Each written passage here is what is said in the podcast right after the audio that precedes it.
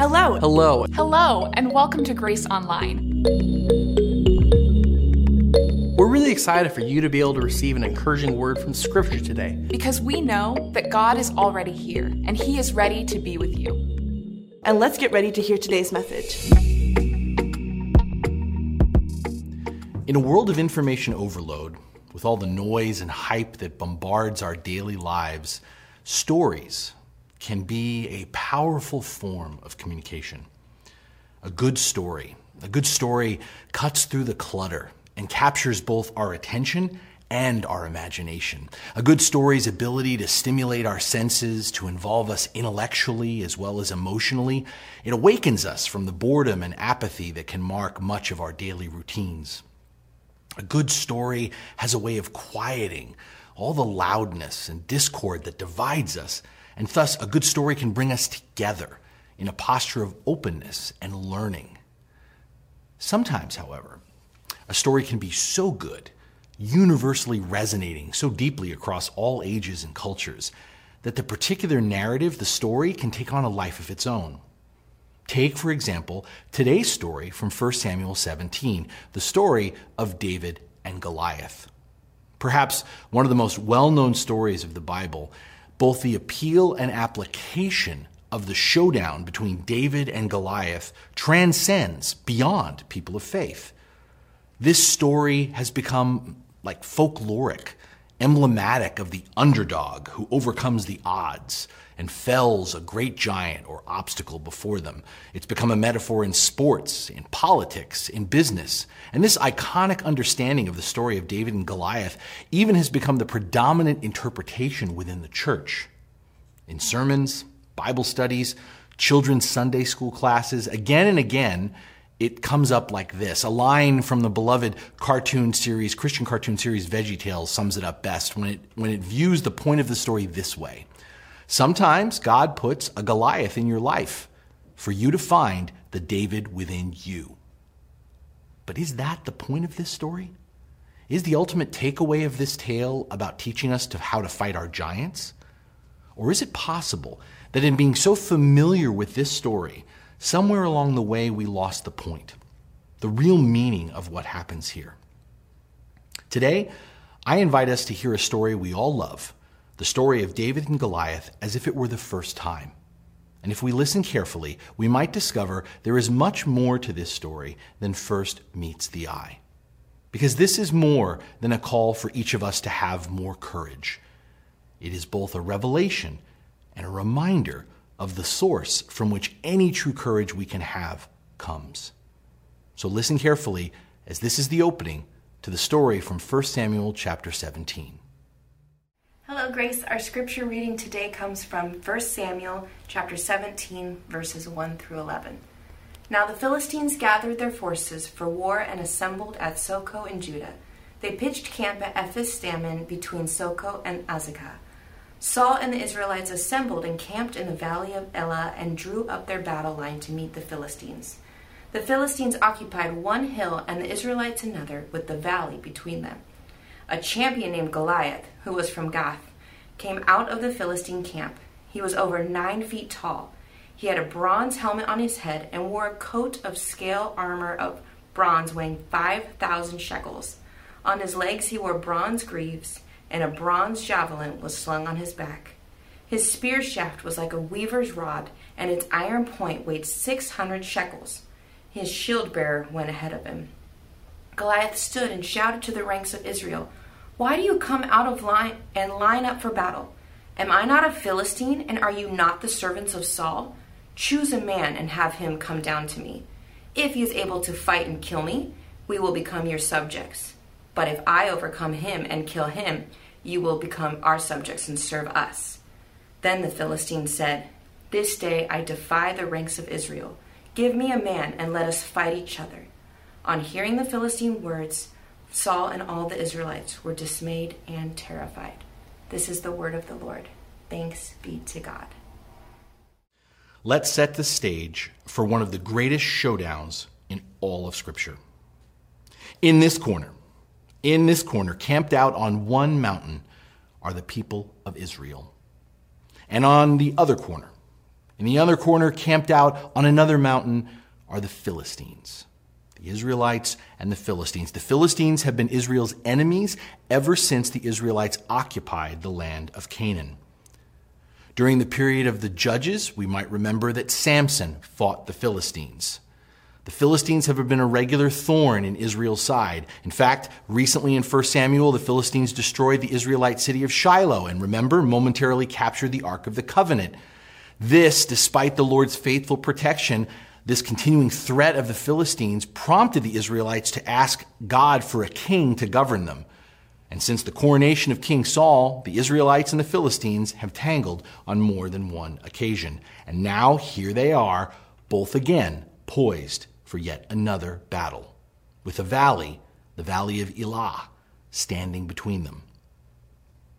But this time around, this valley between Israel, the Israelites and the Philistines, this valley feels more like the valley of the shadow of death for Israel. Why? Because the Philistines have devised a new military strategy. Rather than launch a full scale assault against Israel, the Philistines have advanced a champion to represent them in battle. Now, in the ancient world, rival armies often did this. Rival armies would sometimes agree to let selected individuals from each side decide a conflict between them. The representative from each side was known as the champion of the people. It was also believed that the god of each nation would be present in their designated champion. Thus, a champion's victory or loss in battle would be attributed both to that nation's god as well as to the whole army. This approach also decided the outcome of any conflict without excessive bloodshed or unnecessary casualties of war. Well, for obvious reasons, each side normally would pick their strongest, their fiercest warrior to go into battle. And standing in the middle of the valley of Elah for the Philistines, is their champion. Their champion is a man named Goliath from the city of Gath. And Goliath is a juggernaut, a giant of a man at nine feet and six inches in height. Besides towering over the average Israelite, Goliath is covered from head to toe in about 130 pounds of bronze mail armor. And in his hand, Goliath holds a spear with a 16 pound iron head. Further protection is afforded to Goliath by a shield bearer, one of the Philistines' best soldiers, handpicked for his strength, agility, and athletic prowess. While Goliath is well armored, the shield bearer's job as the first line of defense is to ensure that Goliath has no need of his armor. With this setting in mind, Goliath's voice thunders across the valley as he taunts Israel with the challenge of hand to hand combat.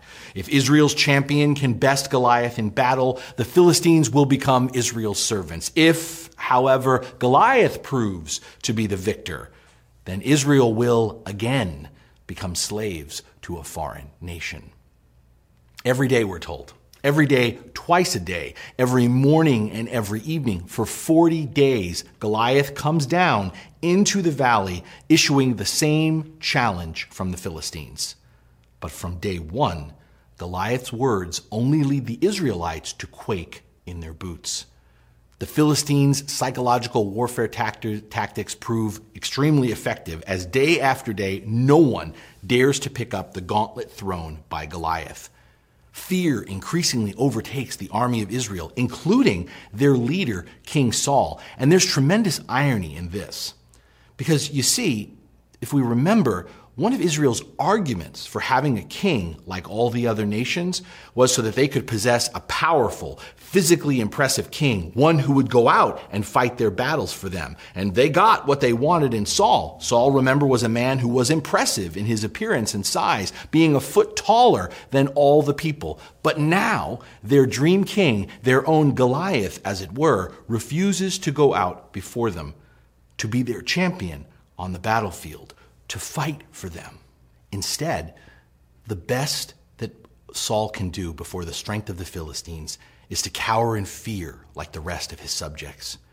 All that he can offer is to try and bribe one of his soldiers to take on Goliath with the promise of great wealth, his daughter's hand in marriage, and a tax free exemption for life. And despite this lucrative offer, There are still no takers in facing Goliath. No one, no one steps forward. And then along comes David. David, a teenager to whom we were introduced in the last chapter of 1 Samuel, chapter 16. The youngest of eight sons born to a man named Jesse, David, to the surprise and shock of his father and brothers, was in that chapter handpicked by God and anointed with the Lord's Spirit to eventually become the next king of Israel, Saul's replacement. But that's later. This is now. For now, in chapter 17, David arrives on the scene per his father's direction. Taking a break from tending to the family's flock of sheep, David is sent to check on his three oldest brothers who have gone to war. David comes with provisions from his father grain, loaves of bread, ten cheeses to give to his brothers and the rest of the army on the battlefield. And after making the 15 mile trek from Bethlehem to the Israelite camp, David leaves what he has brought with the keeper of the supplies and heads to the front line to see his brothers. Now, we often get the impression that both armies are just standing facing each other at a stalemate.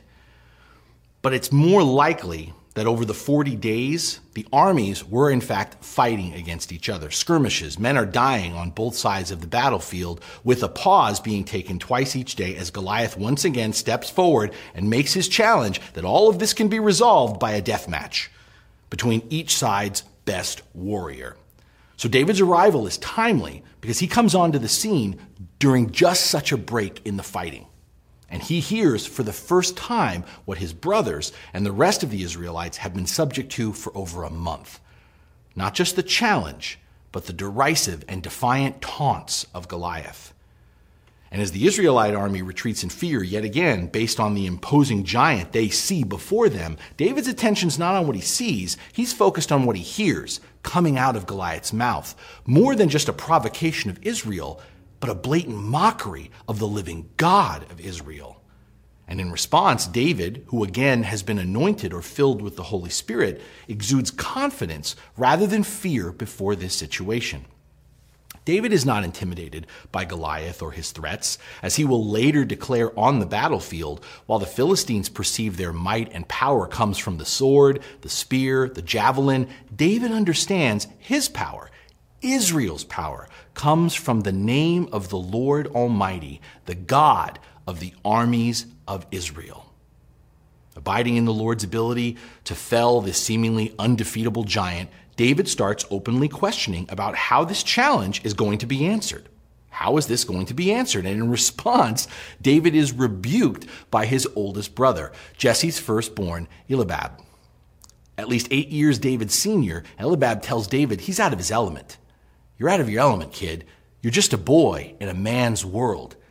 Eliab tells David he should go back to where he belongs, back out in the pasture with the sheep, and not here on the battlefield. But David refuses to be silenced. In fact, words of his boldness reaches the ears of King Saul, and Saul has been waiting for more than a month to shake the hand of a brave man who's prepared to be Israel's champion. So David is brought before him. But when Saul lays eyes on David, he immediately states the obvious David's just a kid. David's just a kid. The law calls for Israel to go to war with men from 20 years and upward. Added to this, Goliath has been a mighty warrior for many years, probably longer than David's even been alive.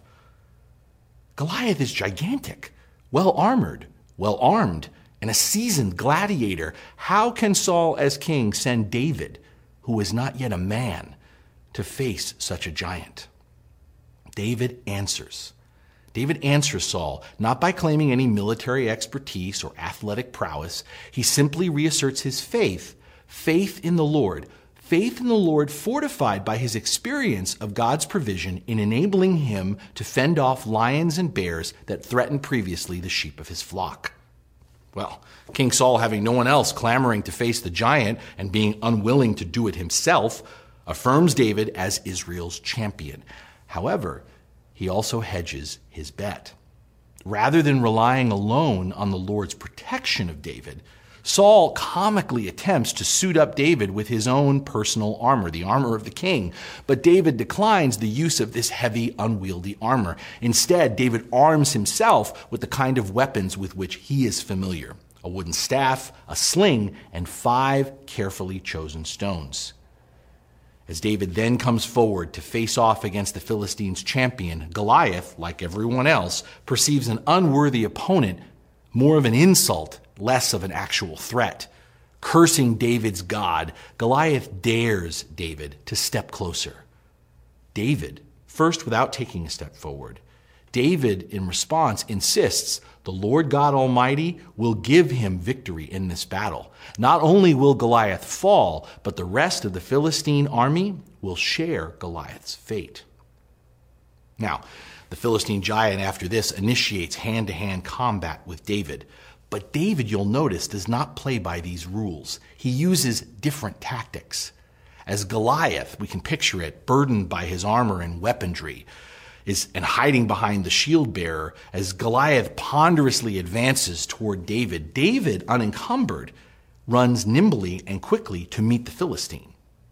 David's choice of the sling as his weapon neutralizes all of Goliath's advantages. David can stay at a distance, launching his artillery from outside of Goliath's reach. David can keep slinging stones while Goliath has to chase him. But things don't even get that far. Things don't even get that far as David takes out his first stone, slings it forward towards the Philistine's forehead, right between the eyes, and fells Goliath with a single shot. Now, to our modern ears, this may sound ridiculous. We picture a child's toy. A slingshot? Really? A slingshot taking out a behemoth of a man with one throw? We dismissively roll our eyes when we hear this story. This is fable, not fact. David, however, was not using a child's toy. He was employing a powerful weapon used not just by shepherds to protect their flocks from wild animals, but a powerful weapon also commonly wielded by many ancient armies. Picture a leather pouch attached on two sides with a long strand of rope. Then imagine a rock or lead ball being placed into that pouch, and that pouch being swung around in increasingly wide and faster circles until one end of the rope is released, hurling the rock or lead ball forward. Eitan Hirsch, Eitan Hersh, a ballistic expert with the Israeli Defense Force, recently did a series of calculations demonstrating a typical sized stone hurled by an expert slinger has the stopping power roughly equivalent to a modern handgun. In the book of Judges, slingers like David are described as being accurate within a hair's breadth. An experienced slinger could kill or seriously injure a target at a distance of up to 200 yards. The Romans even had a special set of tongs made just to remove stones that had been embedded into some of their poor soldier's body when they suffered on the other end of a sling like David's. So you see, David, staying out of Goliath's reach, ends up using a missile against a rifle. Walking right up to Goliath, but still far enough away that Goliath's sword and javelin are useless, David kills Goliath with a single shot to the head, right between the eyes. That's the story. And what's the moral of this story? What's the normal Sunday school sermon application of this passage? Come on, we've all heard it. We've all heard it. Here it is. You are going to face giants in your life. We all have Goliaths that stand in our way. Maybe it's a financial difficulty. Maybe it's not having a job. Perhaps it could be a battle against cancer or some other disease. It might be marital or family problems we're facing. It may be an ongoing struggle with anxiety or loneliness or some other frustration in life. Whatever your Goliath is, we're often told, we can't live in fear, but we have to, like David, walk by faith to face and overcome the giants of adversity before us. The message often told of this story is believe in yourself. And with good analysis, persistent elbow grease, a little ingenuity, and of course, having the Lord on your side, you can become the hero of your own story. Well, this may sound great and may even be what we want to hear from this story. What happens when we don't slay our personal giants? If I can't save my marriage, if I don't land that job, if my anxiety gets the best of me, if the cancer kills me, if my Goliath overtakes me, what does that mean? What does that mean? Does that mean I didn't have enough faith? Does that mean I wasn't good enough, strong enough, smart enough, capable enough? This is the problem with taking the Bible and turning its redemptive message into a bunch of individual moral examples, lessons for life, and examples that we are to follow or shun. My friends, the Word of God is not some sort of holy Aesop's fables.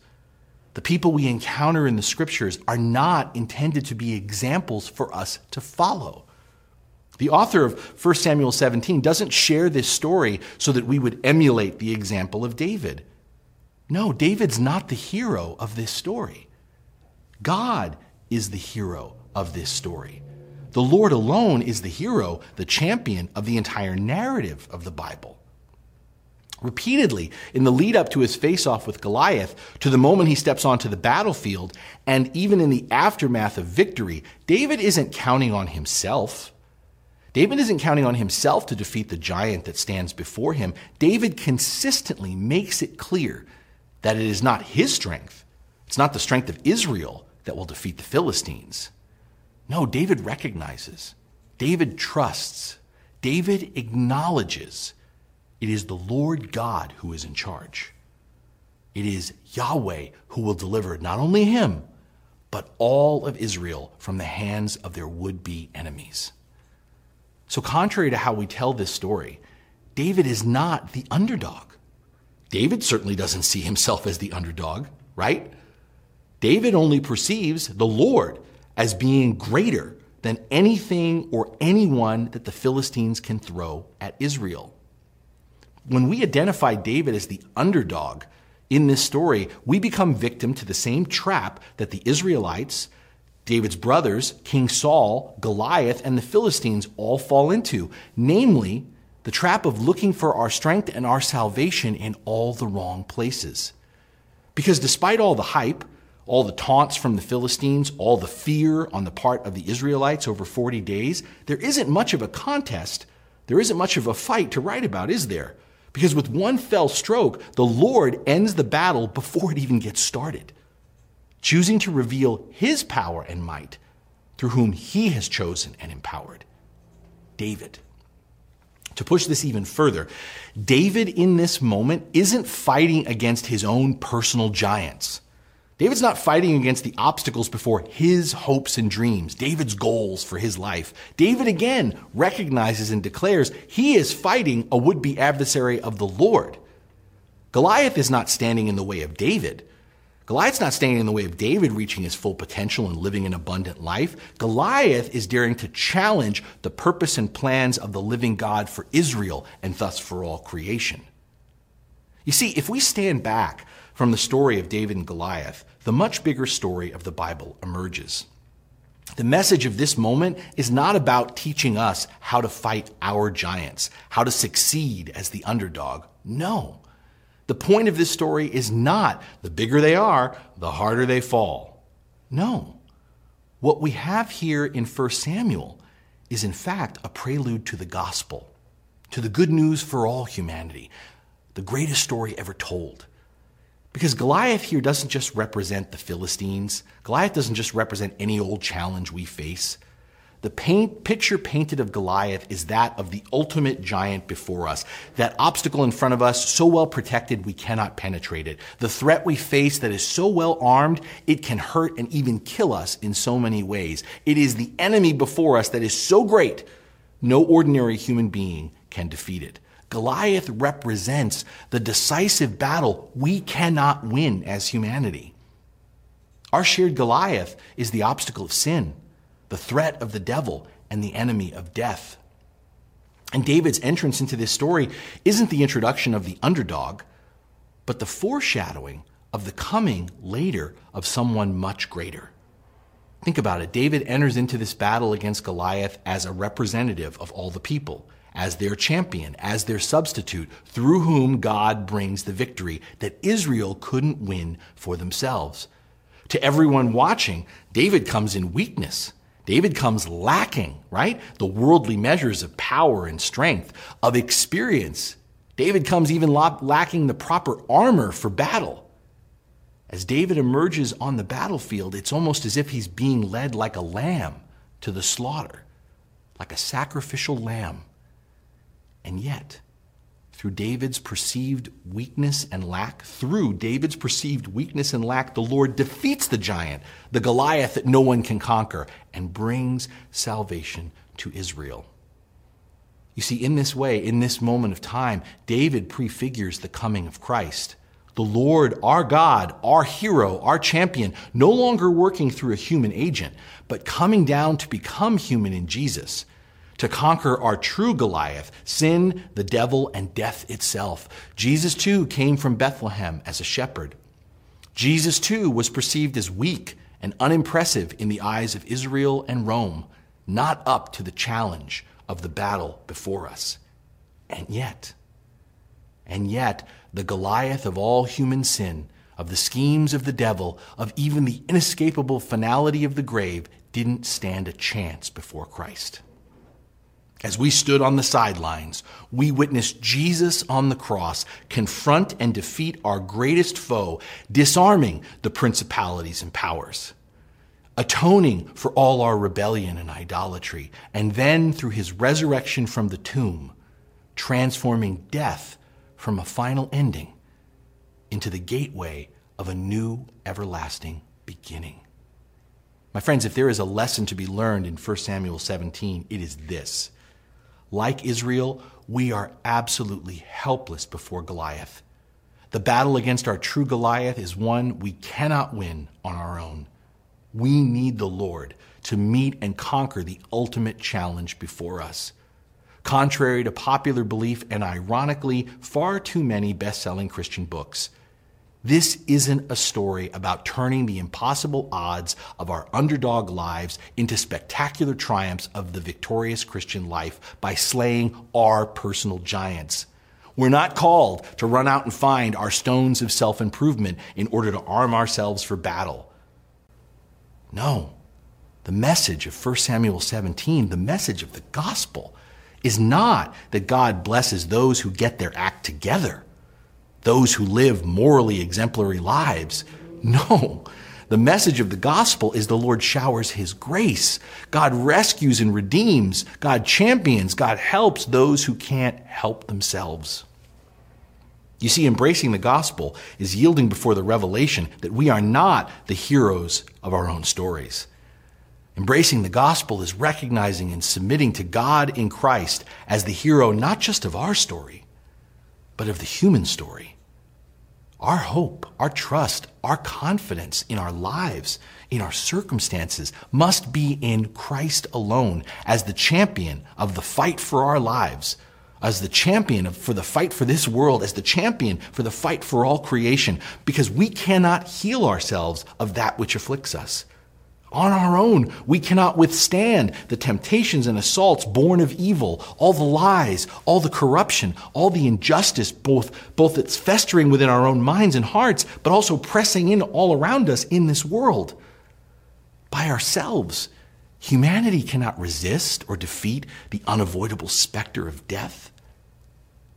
No, the good news, beloved, the good news is that we're not called to fight such giants. We're called instead to follow our champion, our great shield and defender, our giant slayer in Jesus Christ.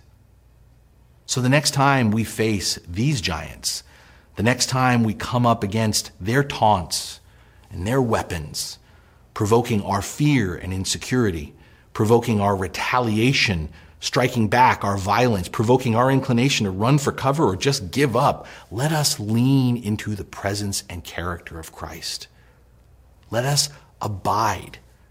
Abide through prayer, through being in the Word, through service to others. Let us abide in the work of Jesus. My friends, abiding in Christ isn't about trying harder to be a good Christian so we can triumph. Abiding in Christ is about trusting in the victory of the one who, when he cried, It is finished, utterly crushed all that stands against us and made us more than conquerors in Him. Abiding in Christ is living out of the promise, the assurance that there is no sin in our lives that God cannot forgive. That there is no idol that enslaves which the Lord cannot overthrow. That there is no death, no loss, no failure from which Jesus cannot resurrect us. This is the gospel that we are not the hero of the story, that God is. Praise the Lord. Amen.